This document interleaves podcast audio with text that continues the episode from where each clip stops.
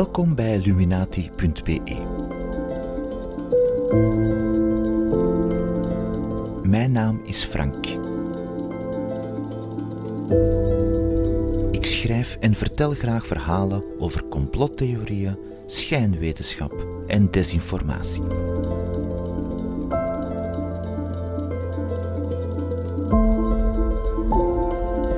Eind 2018 trok een dramatische afbeelding van de Moscovitische Basileus-kathedraal mijn aandacht. Dat is het kerkgebouw aan het Rode Plein, met die kleurrijke bollen bovenaan. Uien in het jargon. De kerk was zo afgebeeld alsof ze het uitstekende bovenstuk was van een grotere constructie die zich voor het grootste deel onder de kasseien bevond. Wat het plaatje volledig maakte, was de indringende boodschap: onderzoek Tartaria en moddervloed. En dat heb ik gedaan. Sinds januari 2019 hield ik Tartaria op mijn radar en in december 2022 verscheen mijn boek Tartaria, Modder en Verzonnen Tijd. Pseudogeschiedenis op maat van de sociale media. Drie delen heb ik. In 1 en 2 vertel ik wat de recente heisa rond Tartaria zoal inhoudt. De verschillende elementen van het fantastische verhaal, waarvan de eerste versies dateren van 2016. Zoals de meeste andere pseudo-archeologische theorieën, recycleert ook deze tal van oudere verhaalelementen. In de mate van het mogelijke geef ik aan waar de bedenkers van de mythe hun mosterd gehaald hebben. Deel 3 gaat over de ideologische aspecten van de mythe. Waar komt de verzameling verhalen over Tartaria vandaan? En wat blijft over wanneer men Tartaria stript van alle oppervlakkige pseudo-archeologische elementen? Extra informatie vindt u op luminati.be, samen met het transcript van deze aflevering, beeldmateriaal, bronnen, links en nuttig leesvoer. Voor de goede orde. Tatarijen en Tataren, dus zonder die extra R, zijn de meest correcte Nederlandse benamingen voor de inwoners en de historische landmassa die men nu soms Siberië noemt. Dus ten westen van het Oeralgebergte en afhankelijk van de fase in de geschiedenis en de cartograaf van dienst, begrensd door Perzië, India en China. Al in de 13e eeuw voegde men de extra R toe. Men associeerde Tatarijen met de Griekse onderwereld, de Tartarus. Vandaar Tartaria.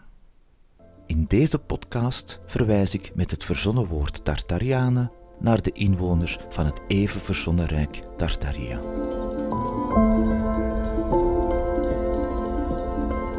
In een notendop. Het gaat over een verzameling verhalen waarin de opkomst en ondergang van het wereldrijk Tartaria de hoofdrol spelen.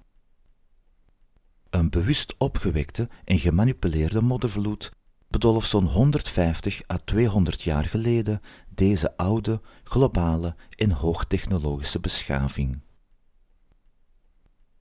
In eerste instantie verwees de nieuwe generatie alt history adepten naar bouwwerken uit de 19e en vroege 20e eeuw. De gangmakers vonden aanvankelijk hetzelfde type gebouw over heel de wereld terug. En dat was voor hen de eerste aanwijzing dat er ooit één wereldrijk had bestaan. Deze keer ging het niet over bijvoorbeeld piramides in Egypte, Midden- en Zuid-Amerika, zoals bij de klassieke pseudo-archeologische verhalen uit de jaren 60 en 70. Denk hierbij aan de bekendste adept van dit genre, de Zwitser Erich von Däniken. Aanhangers posten op de sociale media op Reddit, Facebook en Instagram een niet aflatende stroom aan mooie foto's van gebouwen. Die moesten aantonen dat 150 tot 200 jaar geleden wereldwijd éénzelfde bouwstijl gehanteerd werd.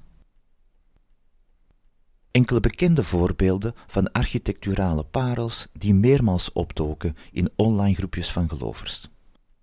Bijvoorbeeld Crystal Palace, de Parijse Basilique du Sacré-Cœur, het Antwerpse Centraal Station, de Grand Central Terminal in New York en het hoofdkantoor van de Hongkong en Shanghai Banking Corporation. Er rijst wel onmiddellijk één probleem. Heel veel overeenkomsten tussen deze gebouwen zijn er eigenlijk niet. Oké, ze zijn of waren allemaal groot en aardig indrukwekkend, maar daar houdt de gelijkenis op. Ik herneem de opsomming en geef wat meer details. Het Victoriaanse Crystal Palace was een gebouw met veel gietijzer en glas. Het kende een bewogen geschiedenis. Letterlijk zelfs. Het werd na de wereldtentoonstelling van 1851 in Londen afgebroken en elders terug opgetrokken. Crystal Palace brandde in 1860 gedeeltelijk en in 1936 volledig uit. Voor gelovers is het even Tartariaans als de Basilique du Sacré-Cœur van Parijs. Die dateert van 1914 en is opgetrokken in een neo-Romaans-Byzantijnse stijl. Het reizigersgebouw van het Antwerpse Centraal Station heeft een eclectische, voornamelijk neobarokke stijl. De hal die dateert van 1904. De New Yorkse Grand Central Terminal van 1913 is een type voorbeeld van de monumentale Beaux-Arts-stijl. Dat is een stijl die voortborduurt op het neoclassicisme, de neobarok en de neorenaissance. Het hoofdkantoor van de Hongkong en Shanghai Banking Corporation van 1923 is dan weer een streng neoclassicistisch gebouw. Gelovers lijken niet te malen om zulke benamingen, die verwijzen naar zeer uiteenlopende architecturale stijlen en richtingen. De stijl van de gebouwen is volgens hen inwisselbaar, want oud. Ze komen ruwweg uit dezelfde, zij het arbitraire periode. Ze zijn Tartariaans omdat, omdat ze nu eenmaal Tartariaans zijn, en dat volstaat. Het is echter geen kwestie van een gebrek aan jargon of een gebrek aan cultuurhistorisch inzicht. Op deze gebouwen het label Tartariaans kleven getuigt van kwade bedoelingen, van de wil om bewust over te gaan tot geschiedenisvervalsing en culturicide. Het is uiteraard niet de eerste keer dat verzinners van pseudohistorische verhalen een beroep doen op zeer vage gelijkenissen tussen gebouwen van verschillende continenten en uit verschillende periodes. Beruchte voorbeelden zijn de eerder vermelde Von Däniken en Graham Hancock. Die eerste ligt al een halve eeuw onder vuur voor zijn kromme, ronduit racistische theorieën in verband met pakweg piramides in Egypte en Amerika. De tweede kreeg recent nog bakken kritiek naar aanleiding van zijn reeks Ancient Apocalypse op Netflix. De aanhoudende controverse heeft beide heren en hun verzinselen alleen maar bekender gemaakt. Aanhoudende controverse is de kern van hun verdienmodel. Deze manier van denken is trouwens veel ouder dan die twee eerder genoemde patsers en hun acolyten. Eind 19e eeuw al populariseerde de Amerikaan Ignatius Loyola Donnelly het idee dat vage gelijkenissen zonder uitzondering wijzen op historische connecties of beter op één enkele bron van oorsprong. Diffusionisme heet dit in het vakjargon. De toepassing van landbouw, het bouwen van hoge constructies en het schrijven van religieuze teksten aan weerskanten van de Atlantische Oceaan waren volgens Donnelly duidelijke bewijzen van één gemeenschappelijke bron. Het maakte hem niet uit hoe fundamenteel de verschillen waren, hoe ver in de tijd ze uit elkaar lagen. Verzinners van pseudo-historische en complotverhalen hebben nogal eens de neiging om niet alleen oudere denkpatronen, maar ook verhaalelementen te recycleren en waar nodig aan te passen aan het eigen narratief. Bij Donnelly waren het gezanten van Atlantis die ervoor zorgden dat de mensheid haar barbaarsheid aflegde en een superieure beschaving ontwikkelde. Bij Von Däniken waren het buitenaardse, in deze nieuwe theorie zijn het Tartarianen. Er zijn nog twee eigenaardigheden in verband met de zogenaamd Tartariaanse gebouwen. Aanvankelijk ging de theorie dat er 150 à 200 jaar geleden een einde kwam aan Tartaria. Om dit in een historisch perspectief te plaatsen, dat is ruwweg de periode tussen het congres van Wenen van 1815, waarop de toenmalige grootmachten de kaart van Europa en de wereld trachten te hertekenen na de val van Napoleon, en 1870, het jaar dat John D. Rockefeller de Standard Oil Company oprichtte en het begin van de tweede industriële revolutie inluidde. Nochtans bestempelen gelovers heel veel gebouwen die beduidend jonger zijn dan 150 jaar als Tartariaans. Een bekend voorbeeld, het Centraal Station van Antwerpen werd opgeleverd in 1904, om er maar eentje te noemen. Voor dit probleem vonden de gangmakers van de mythe een simpele oplossing. Simpel in de betekenis van onnozel. Een beetje gelover is ervan overtuigd dat de reizigershal van de Antwerpse middenstatie niet dateert van begin 20e eeuw, maar dat die minstens duizend jaar ouder is. En hiermee komen we bij een tweede eigenaardigheid. Ook onder verzieners van pseudo-archeologische verhalen geldt het adagio: stilstand is achteruitgang. Een pseudo-wetenschappelijke theorie die niet constant nieuwe verhaalelementen incorporeert, is geen lang leven beschoren. Het duurt dan ook niet lang of elk monumentaal gebouw uit eender welke periode en eender welk werelddeel werd plots een deel van het Tartariaanse verhaal. Kerken, paleizen of andere monumenten in uitbundige rococo-stijl, triomfantelijke barok of flamboyante gotiek, allemaal Tartariaans. De Taj Mahal, de Agatha Sophia, Thaise tempelcomplexen, Egyptische piramides, Chinese paleizen, allemaal Tartariaans. Gelovers en verzinners van de Tartaria-mythologie eigen zich het architecturale werelderfgoed toe om een niet bestaand, eeuwenoud wereldrijk te bewijzen. Dat doen ze zonder scrupules en zonder zich te bekommeren om kunsthistorische inzichten of kennis. Ze reduceren het tot een reeks foto's met hashtags om een revisionistische versie van de wereldgeschiedenis te propageren. Het bleef ook niet bij echte gebouwen of ruïnes. Afbeeldingen van fictieve gebouwen werden ingelijfd in het geheel van zogenaamd bewijsmateriaal. Dat gaat van de werken van 18e-eeuwse Italiaanse graveurs die zich lieten inspireren door Romeinse ruïnes, tot de fantastische tekeningen van de hedendaagse Russische architect en futurist Arthur Schijali Weiss. Gelovers voeren zijn fascinerende tekeningen aan als bewijzen dat Tartaria zulke fantastische bouwwerken had. Voor zijn futuristische tekeningen maakte de Rus gebruik van monumentale structuren in exuberante neostijlen.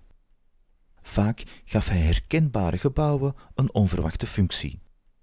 Een hooggotische kathedraal kan in zijn wereld fungeren als een onderdeel van een gigantische brug. Een heuse stad rust hoog op vier zuilen in klassiek Griekse stijl.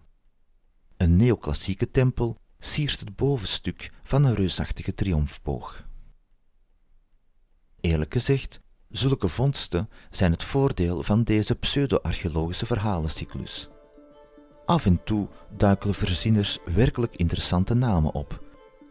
Jammer genoeg misbruiken ze deze om hun pseudo-historische nonsens te pushen. Dit lijkt mij ook het moment om te zeggen dat u extra beeldmateriaal vindt op luminati.be.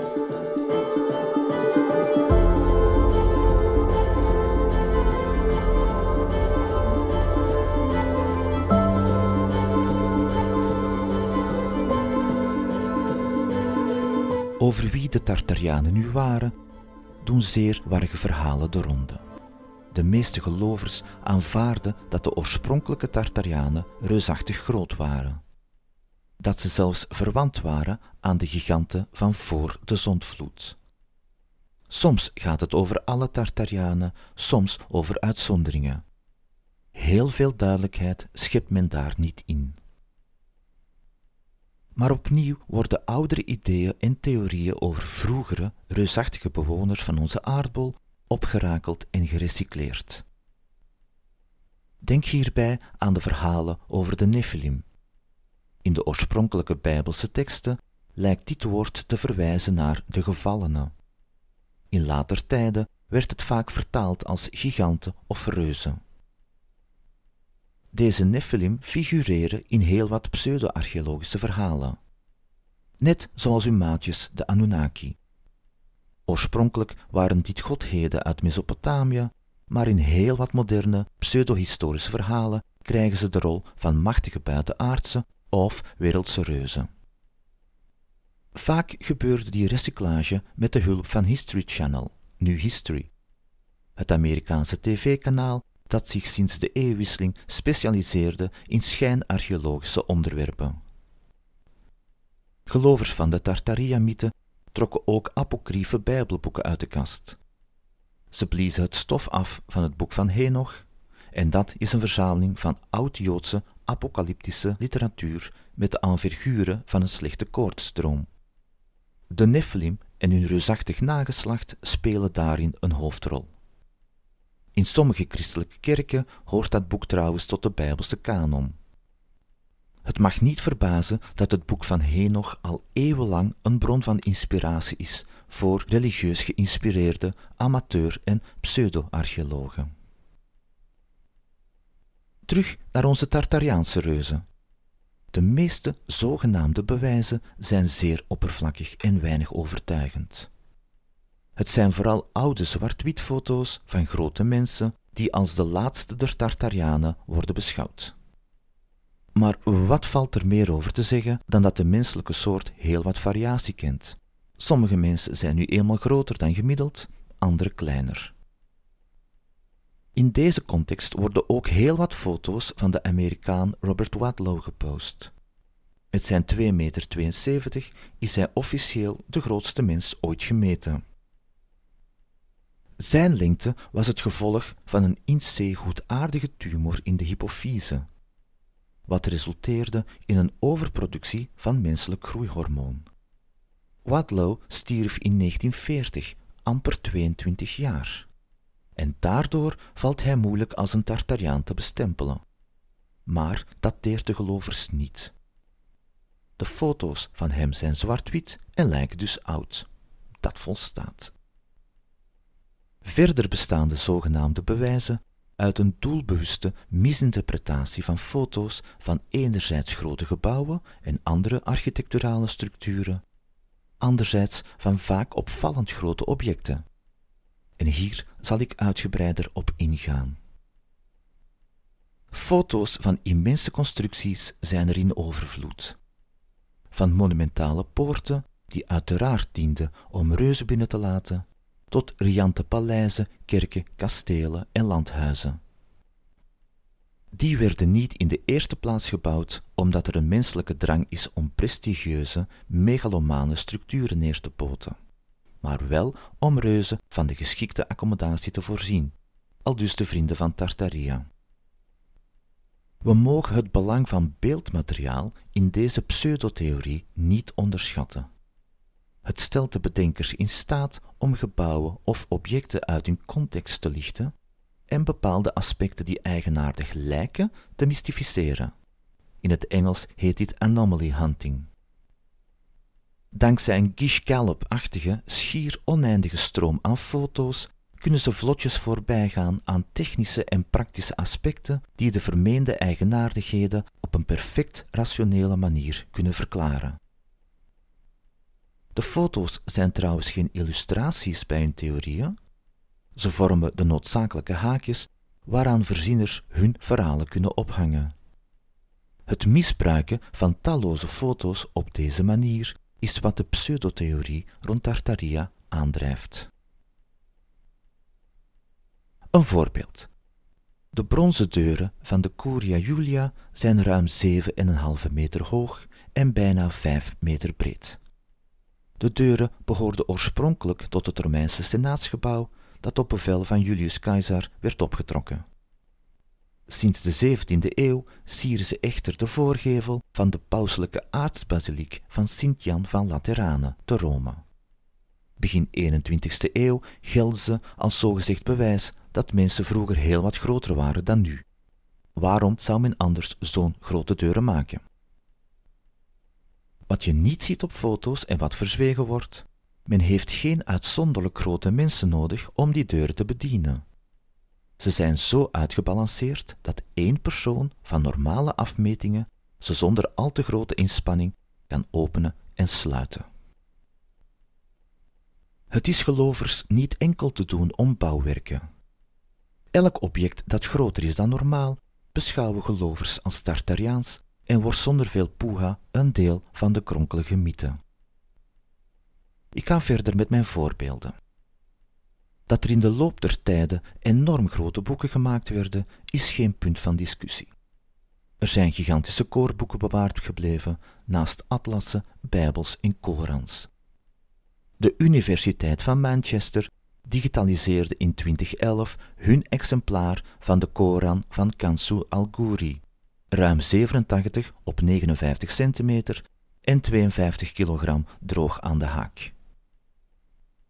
De meeste deskundigen hebben andere redenen bedacht voor het bestaan van deze volumes dan dat ze voor of door reuzen zouden zijn gemaakt.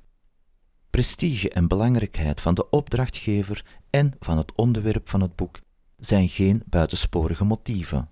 Dat is nu eenmaal des mensen. Maar wat er meer toe doet dan het formaat van de boeken, is de inhoud ervan.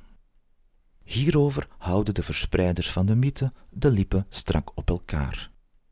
Ze beseffen natuurlijk dat die volumes teksten bevatten die we vanuit een traditionele kijk op de geschiedenis, de cultuur en het niveau van de toenmalige kennis mogen verwachten. Mijn tweede voorbeeld is van een ander niveau, maar het toont eveneens hoe verzinners en gelovers met beeldmateriaal omgaan. Het voert ons naar de Verenigde Staten, naar de jaren 1930. Toen pakte de Amerikaanse automaker Studebaker uit met een filmpje waarin hun succesvolste wagen figureerde, de President van 1927. Maar dan een houten model van ruim 12 meter lang en 4 meter hoog, geposteerd in een veld naast de weg. Na de reclamestunt besloot men om het in brand te steken, omdat het model te veel geleden had onder de harde winter. Foto's van die verbranding vormen een aanwijzing dat bewijsmateriaal voor het bestaan van reuzen bewust en doelgericht vernietigd werd, al dus gelovers. Er is nog een bron van informatie die verrassend vaak opduikt om het bestaan van reuzen te bewijzen. Het gaat over foto's van opgravingen die zouden moeten aantonen dat archeologen reuzengrote beenderen van mensachtige blootlegden. National Geographic en Snopes, de Amerikaanse organisatie die gespecialiseerd is in het ontmaskeren van online hoaxen, melden dat zulke foto's al begin 2000 verschenen. Ze voeren enkele van de bekendste terug naar een wedstrijd in fotomanipulatie. De bewerkte foto's zijn leuk, tenminste als men bereid is om niet op zoek te gaan naar fouten en eigenaardigheden. Een opvallend vaak gedeeld artikel heeft als titel Smithsonian geeft de vernietiging toe van duizenden skeletten van reuzen in de vroege jaren 1900. Het artikel is afkomstig van World News Daily Report. En dat is een weinig subtiel, ironisch magazine voor nepnieuws. Een soort The Onion, maar dan met meer pis en kak. Het kan de gelovers, om in de sfeer van WNDR te blijven, aan de hol roesten. Wat dan met miniboekjes? Foto's van kleine auto's, treinen of huizen, vraagt u zich af. Een antwoord op de vraag of het bestaan van foto's van kleine objecten een bewijs is van Tartariaanse kabouters of dwergen, heb ik nog steeds niet mogen ontvangen. Onder die oppervlakkige laag van beeldmateriaal en hashtags gebeurt er verder niets de Tartariaanse bevolking, hun sociaal, economisch of politiek leven, het komt allemaal niet ter sprake. Devote volgers vatten dat niet op als een lacune. Hier en daar wordt geschreven dat Tartaria een vredevolle, harmonische samenleving was, hashtag worldpeace. En dat lijkt afdoende. Maar dat mag niet volstaan. Een socio-economische en politieke analyse zou dat wereldrijk des te boeiender maken. alleen al de verhouding tussen reuzen en gewone mensen en de taken die ze uitvoerden, zouden interessante onderwerpen kunnen zijn. Ook de manieren waarop het Rijk de kennis en de technologie door de eeuwen heen groeide, zijn elementaire kwesties. Hoe bestuurde men Tartaria en hoe kwam men tot besluitvorming? Hoe werden wetten gemaakt en gecommuniceerd? Het Tartariaanse wereldrijk zou zich uitgestrekt hebben over een handvol continenten, maar we krijgen geen spat informatie over de lokale talen of de globale bestuurstaal. Het is heel eigenaardig dat we meer weten over pakweg de regeringsvorm, de talen en de communicatie in het rijk van de Perzische Achameniden, zo'n 2400 jaar geleden, dan van het eeuwenoude, hoogtechnologische wereldrijk Tartaria, dat toch garme 150 jaar geleden ophield met bestaan. Maar ook hier volgen de gelovers een traditie. Uiteraard houden de bedenkers van deze of soortgelijke pseudo-archeologische mythes zich niet bezig met dat soort dagelijkse, mondaine besonjes.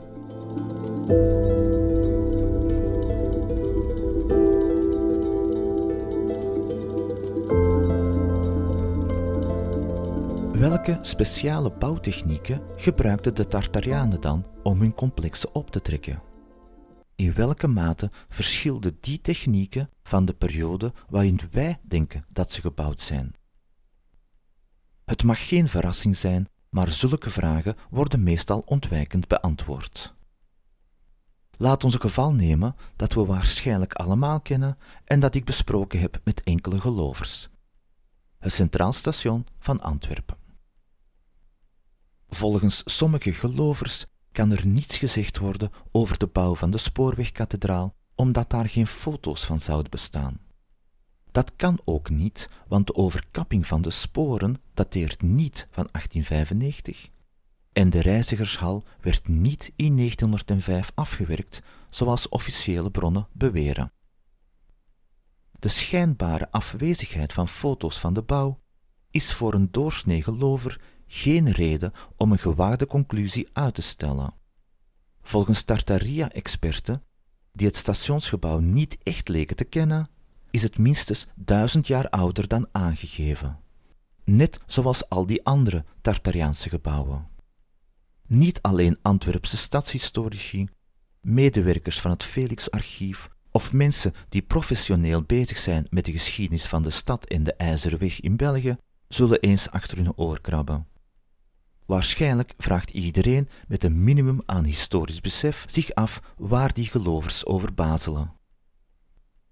Toch kan geen enkele gelover verklaren waarom de huidige Antwerpse middenstatie op geen enkele foto van voor 1895 terug te vinden is, of op geen enkele geïllustreerde kaart, op geen enkel schilderij van de stad Antwerpen. In pakweg de 16e eeuw zou het nogthans een uitzonderlijk zicht zijn geweest.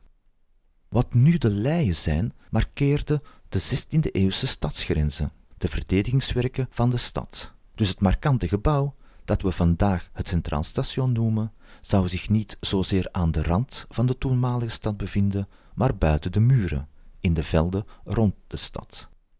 Maar geen enkele schrijver, chroniqueur, schilder, tekenaar, administratieve bediende maakte daar gewag van, op zich is afwezigheid van bewijs geen bewijs van afwezigheid, maar dit is op zijn zachtst gezegd eigenaardig.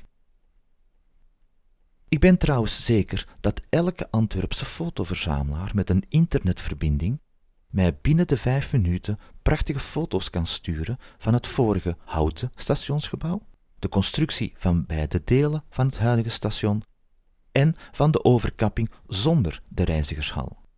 Zelf heb ik enkele foto's van de bouw gebruikt om het transcript te illustreren.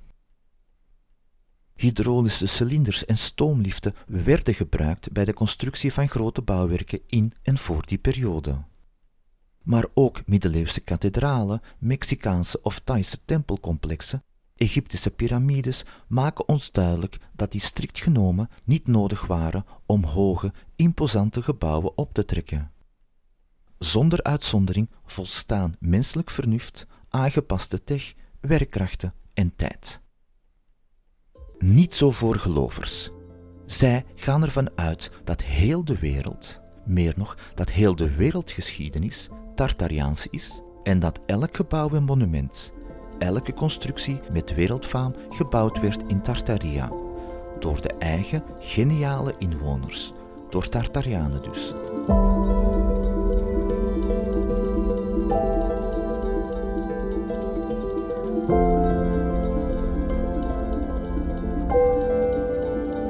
Tot hier het eerste deel. In het tweede deel vertel ik over de hoogontwikkelde technologie en de energievoorzieningen in het Tartariaanse wereldrijk. En over het feit dat deze twee cruciale aspecten eigenaardig genoeg de ondergang van Tartaria door een gemanipuleerde modderstroom niet konden afwenden.